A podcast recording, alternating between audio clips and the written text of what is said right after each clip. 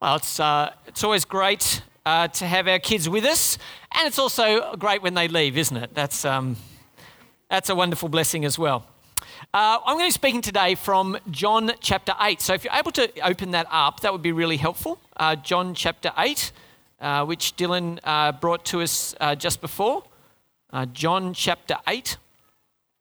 it'd be very helpful if you, can, um, if you can open that part of the Bible with me.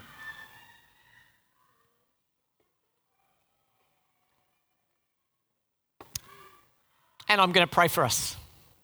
Uh, perhaps, Graham, if we can close that back door, that'd be super, I suspect. Thanks, Dash, you're on it. All right, let's pray. Heavenly Father, we thank you for this opportunity to turn our attention now to your word. Uh, we thank you for the joy and the energy of our kids and pray now that you might quieten our hearts, that we might turn them to you, meet you in your word, and so, Father, be changed by you and your Holy Spirit. We pray these things for Jesus' sake. Amen. So, uh, we heard read for us uh, today. If you've got uh, John 8 there, uh, we, we had the kids say it to us. I think you learned some actions. Uh, did you notice Michael's hands with the. The light, uh, the light has come into the world. So it says in it says in chapter eight and verse twelve, when Jesus spoke to the people again, he said, "I am the light of the world." Whoever follows me will never walk in darkness, but will have the light of life. So let's just consider what it is that Jesus has said to us. He said, I am the light. No problem so far. I am the light of the world. Now, it may be that this morning uh, you're happy to just grant all of that as being a perfectly reasonable thing for someone to say. You might be able to say, well, of course, it's, it's okay for Jesus to say he's the light of the world. But if you have a slightly more skeptical mindset this morning, you might question some parts of this claim of Jesus. So if Jesus says that he is the light of the world, you could think to yourself this morning, actually, that's pretty arrogant to say I'm the light of the world. And, and some of you might be thinking this morning, how is it arrogant? I, I don't see how that's arrogant. Well, how about I put this up here for you? What if you say, I am the light of the world? What are you implying when you say, I am the light of the world? What are you implying? Sorry? The only one. I am the only light. I am the light of the world, is what Jesus is saying. And more than that, he's saying, I am the light, but, but where is he the light to? The light of the world. And so you think to yourself, well, actually, the world's a pretty big place. It's one thing for Jesus to say, hey, I'm kind of offering some illumination to those who are interested in bettering themselves. I'm offering some help to people who are struggling. But here we have Jesus saying, I am the light of the world. I should say, I am the light of the world. And in that context, if we actually stop hop out of our kind of, we just give all this agreement to Jesus stuff. If we, if we actually look at it a little bit objectively, it's a profoundly bold, possibly even arrogant thing to say, isn't it? I am the light of the world. So this morning, I want to see if we can make the case as to why it's good news that Jesus is the light of the world. And I want to think through some objections that we might have to this great claim. What objections might we have to this great claim? One of the um, interesting things, uh, if, uh, if I say to you uh, this morning that uh, I have a light for you, here we go, I have a light for you, okay, right now, that is hardly a wonderful offer for you, is it? Well, might, might be even mildly irritating that I have a light for you. You, you might say, I've got some uh, 70 watt metal halide lamps up there and some uh, 18 watt compact fluorescents uh, up there. I used to work in lighting, so I'm very excited about these. Uh, linear metal halides up there, a whole lot of uh, very efficient light being produced in the, in the roof. How wonderful. And you want to go on and on about this thing. I don't need your light. In fact, it's just annoying. Your light is annoying to me because what? Well, I'm sitting in the light. Your light is of no use to me because I'm in the light. And I would actually say, for Jesus' great claim, this might be some people's response. Jesus says, I'm the light of the world. And our answer would be, But I'm not in the darkness. It's a wasted offer, Jesus. You can be as light as you want, but I am not personally in the darkness. I want to challenge that assumption this morning.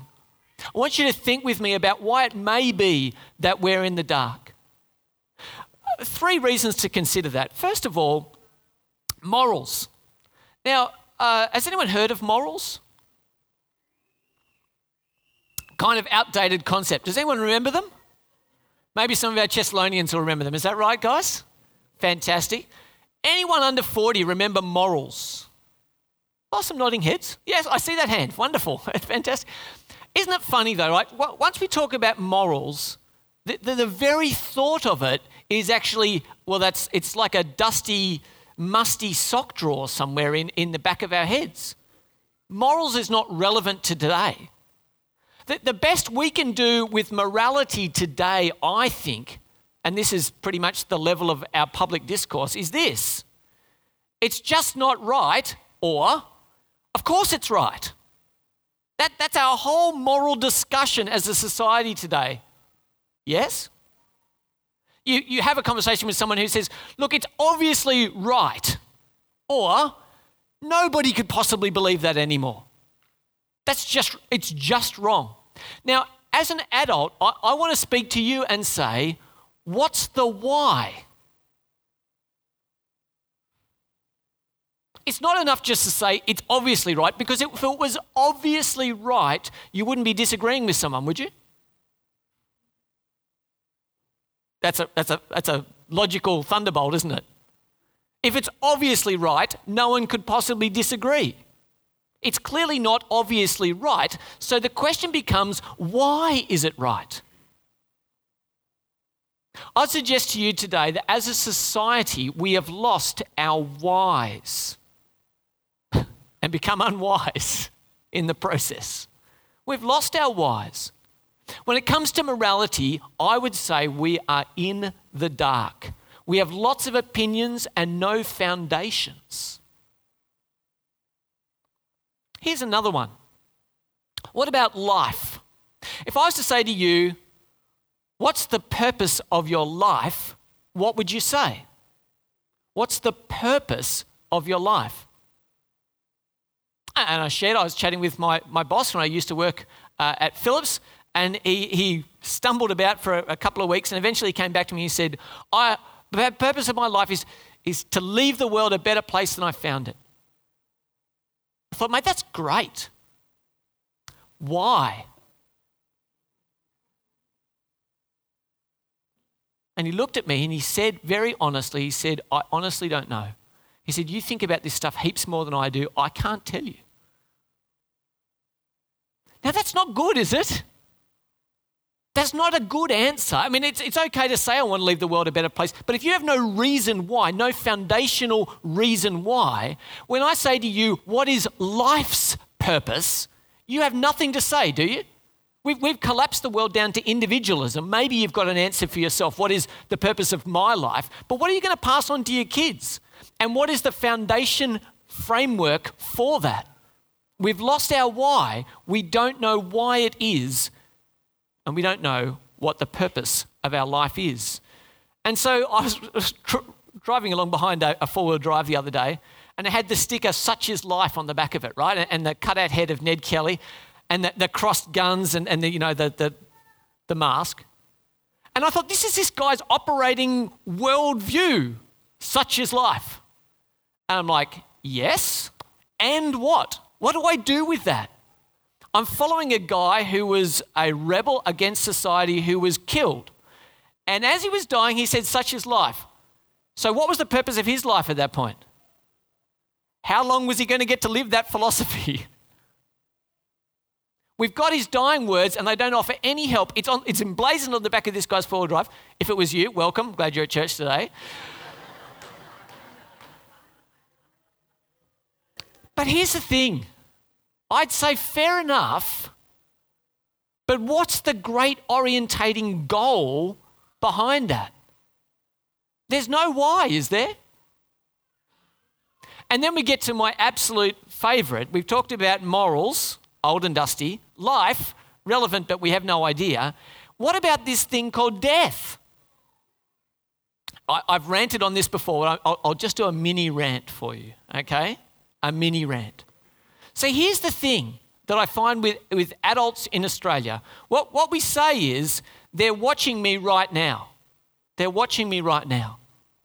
That, that's our answer to what happens after death. What happens after death to someone that I love? They're watching me right now. I think I've spoken to you about the logic of this, but do they ever get bored watching you? Serious question. They watch you all the time or they pop in on Sunday? This morning, I want to challenge you and say do you have an adult, intellectually rigorous answer to what happens after death, or do you have a half formed idea that you rub to keep yourself cozy? What happens after death? It will face every one of us. Do we have something useful to say? I, I want to suggest to you today that those areas are darkness for most Australians. We don't have a moral framework, we don't have a purpose to life, and we do not know what happens after death. That is the definition of darkness for me. What about this? Yeah, yeah, yeah, Jesus is the light of the world. No, no, no, no, hang on. Look, you're getting a bit carried away, Jesus. Aren't all religions equal? Have you heard this one? And, you know that the analogy that's used is six blind men. You've heard this? I know Luke will have heard this. Six blind men and an elephant. And they're standing there, and some of them says, I think it's like a rope. This is what they're holding the tail, right? I think it's like a flappy piece of paper ear I think it's like a paper basket or a chair holding the legs. You know, I think it's, and the idea is each of them has a small part, right? They're all true in themselves, but they don't have the big picture. Of course, who has the big picture?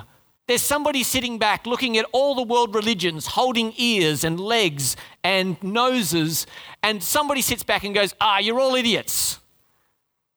It's an elephant. The arrogance to say that you can see the elephant while everyone else in the world is only holding ears and legs is stunning. All religions are equal. it, it is, it is an intellectual, it, it's, it's playing in the shallow end of the pool. Let me tell you why. All religions are equal. First of all, I want to ask you all religions, seriously, all religions are equal. the Romans who have gods that get drunk and have adulterous relationships is the same as Islam's monotheism. Is that right?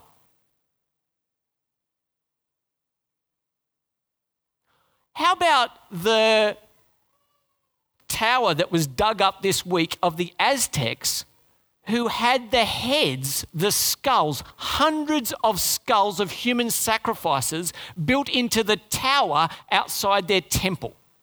Kids, women, adults sacrificed and their skulls cast in mortar to make a tower outside their temple. That's the same as Christianity, isn't it? It is intellectually infantile to suggest that all religions are the same. That cannot be the case. They are not the same. It just means you don't know anything about religion. Secondly, if they're all the same, are the Aztecs right? Were they right to sacrifice children? If they're all the same, then they have to either all be right or all be wrong. Do you get it? See, if you go down the step of saying they're all the same, they're either all right or they're all wrong. So human sacrifice is as right as love your neighbor as yourself. Nobody actually believes that, do they? So they're either all right or they're all wrong if you say they're all the same. Thirdly, Could it be possibly that you're wrong? They're not all the same, and potentially at least one of them is right. It has to be a possibility intellectually, doesn't it? So here's the thing in this area, there's got to be at least some darkness somewhere, doesn't there? Thirdly, someone might say, yeah, sure, but I haven't seen much light in the church. Jesus says, I'm the light of the world, right? But, but I haven't seen much light in the church. The first thing I want to say in response to that, particularly as I read a, a, an appalling account of abuse recently um, in, the, in the Catholic Church connected with George Pell, I want to say there is no getting around this. It's appalling. If anyone wants to use this to score points, I think that is utterly appalling. But in the name of Jesus doing terrible things to other humans, we have to make no excuses for it. We have to say it is beyond the pale. It is utterly horrific that abuse has happened in the church. Has it happened in any other places?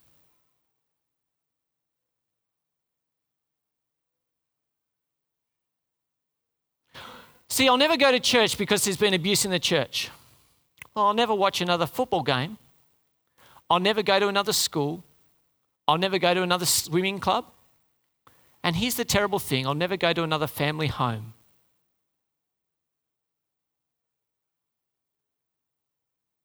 I think we need to ask the devastating question, which is what is common to these things?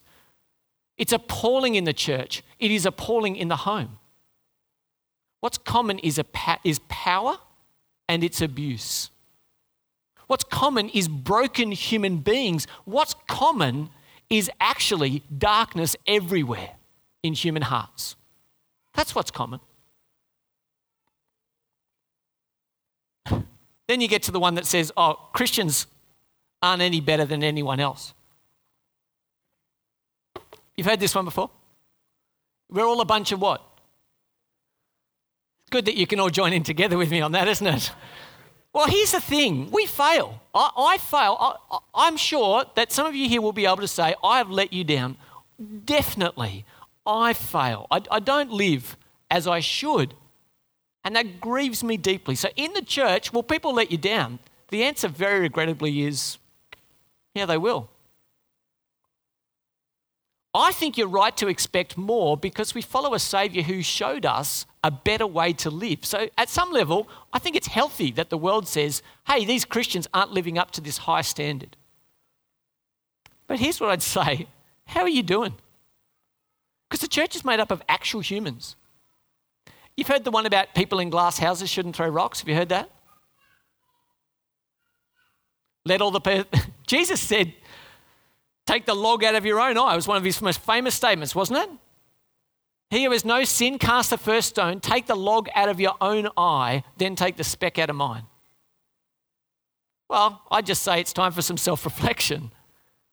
We may be a bunch of broken people who let people down. Come and join us. You'll fit right in. See, all are darkened. All are darkened. I think this darkness sounds like real life. This darkness sounds like real life. And for us to say, oh, I'm walking in the light, is wrong. Profoundly wrong. And I want you to see how beautiful it is that someone spoke about providing light. How beautiful is that? Somebody said, I'm going to come into this dark world as it actually is. I'm going to bring light to this dark world. Here's what we taught the kids. Here's what we taught the kids. We said that the true problem in this world is not people having a bad hair day every now and again. You know, I'm mostly good. Actually, the Bible tells us that all have sinned and fallen short of the glory of God. That we actually have a, ba- a black heart. We have a sin stained heart. And that's the problem. It's the reason our organizations can never be perfect because they're made up of people with blackened hearts. It's not a bad hair day, but a black heart. That's the true problem with this world. The true solution, therefore, isn't to say, oops, oops, I'm sorry, I'll do better next time. All I'm going to do is try harder to be a good person. Because black heart people will keep on messing up. People like me will keep on messing up. So it's not just a matter of saying, oops. The true solution is not an oops. The true solution is actually a crucifixion. And you think to yourself, why does it take this horrific act, this Son of God, this perfect man crucified on the why does it need that?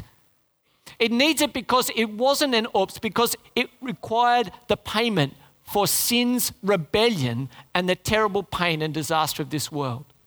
So the solution isn't a handbook to a better life, it's actually a death so that we might find a new life.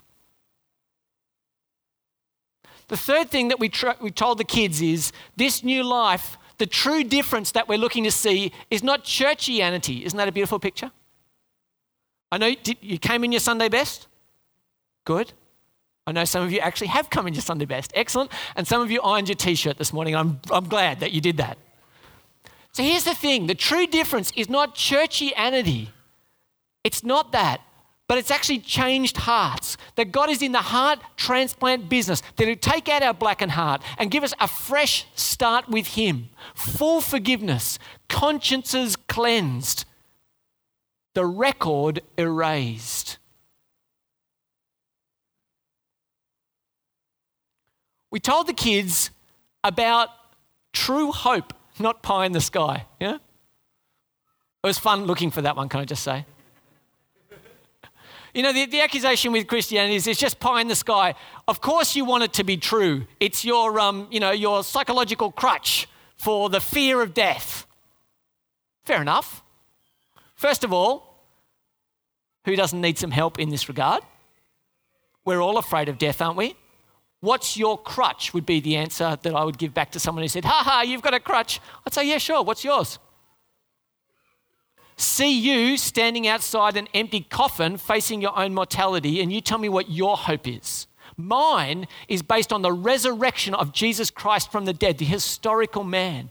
It's based on his promise as the only one who's gone from death back to life and told me what is next. He says, I am going there to prepare a place for you, and I will come back and take you to be with me. No one else can offer that. Not Muhammad, not Buddha, not the Aztecs. The one who has gone there has come back to tell me, I will take you to be with me. What do I have? What do we have? Not pie in the sky, but we have a home when we die, uh, an actual destination. Resurrection is our hope. The answer is all who trust in Jesus will stand forever in his presence. And when I stand at my grandmother's remembrance service this week. And I lay her to rest. It will not be with a vain wish that she'll be watching me. I don't want that for my granny. I wanted to turn away from looking at me messing up my life and turn to the risen Savior who forgave her, who will be her joy and delight forever. That's what I want for her. And that's what I'll preach on that day to a whole bunch of people who'll be in the same place sooner or later. Jesus didn't come and say, I am a light in the world. He didn't come and say that. I'm not one of many options. Pick me off the shelf if you like me. He didn't say that. He said, I am the light of the world. I'm the illumination for your moral, spiritual darkness. I'm the hope of your life. I'm the guarantee. I am the one who provides purpose and meaning for you. Jesus spoke to the people and he said, I'm the light of the world. Whoever follows me will never walk in darkness, but will have the light of life. You want to find meaning and purpose in life? Follow Jesus. It's found in following him. In a relationship with him, your life will make sense.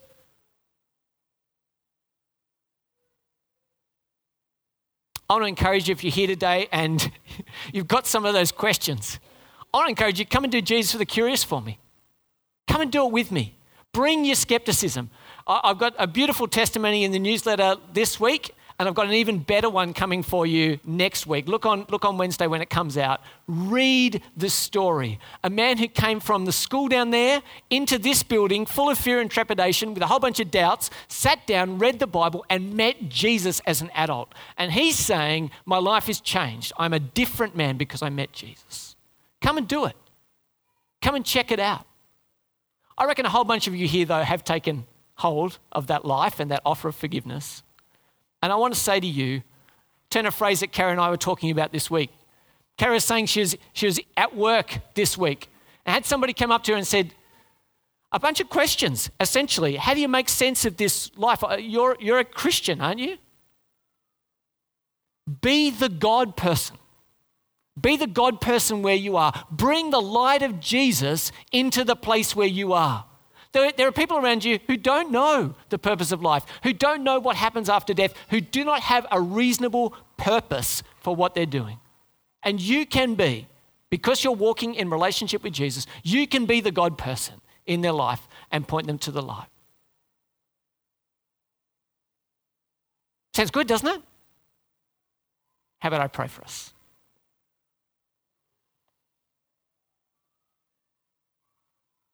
Heavenly Father, this world is dark. There's no mistaking that. And Father, my heart, our hearts have been dark. We thank you for shedding the light in. We thank you that it challenges us, it convicts us, it, it shapes us. Father, I pray that we might live light lives, that we might be your light in the world as you change us. I pray for those who are still in the darkness, who want to find out more, Father. Help them to overcome their fear and their worries and to come and join me and do the course. Father, I pray that they might know what it is to walk in the light today. Lord, thanks that we can teach these things to kids. Thanks that there's even more for adults. I pray that we might take hold of it with all of our hearts in Jesus' name. Amen.